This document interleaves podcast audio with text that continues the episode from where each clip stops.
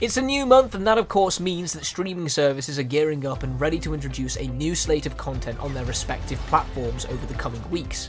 As we have taken a look at Netflix recently, now we're turning our attention to Disney Plus to see what Disney, Pixar, Marvel, Star Wars, Star, and Nat Geo fans have to look forward the to. galaxy. What are we? What do we stand for? Mando and Grogu are back for their third official season. This time, the duo will be heading back to Mandalore with the Darksaber in their possession, which will no doubt cause a few issues with the native Mandalorians that still call the war torn planet their home. Isn't that what you're after? We're already free. The animated The Bad Batch has been ongoing since the start of the year and will be continuing its tale all the way through March. Expect more action packed adventures as the Clone Squad looks to save those in need while evading the Empire's efforts. I'm ready to take the year on. I've got it down. These first graders won't know what hit them. That's enough. The second season of the workplace comedy sees the gang of teachers in Philadelphia attempting to help and set up their students for life in the big, bad world. I have a dinosaur!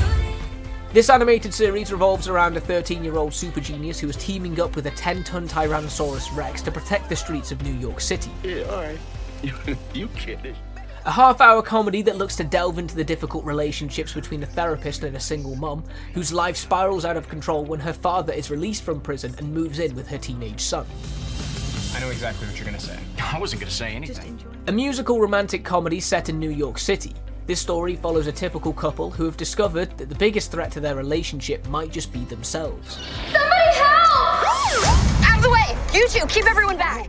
The medical series is making a comeback for its second season, one which will see Lahela reuniting with old flings and friends, and being forced to make all kinds of tough decisions as she navigates life. Look around you. From director Sam Mendes, this drama explores human connection during tough times. Set in an English coastal town in the 80s, the film stars Olivia Colman as a cinema manager struggling with her mental health. I hate the picture. All I see is a young man in the process of losing his life. An emotional documentary that delves into the events of 1999 when Michael Matthews became the youngest Briton to ever scale Mount Everest, but soon after disappeared in a snowstorm and was never seen again, to this date. The city is for some glamorous, stimulating, prosperous.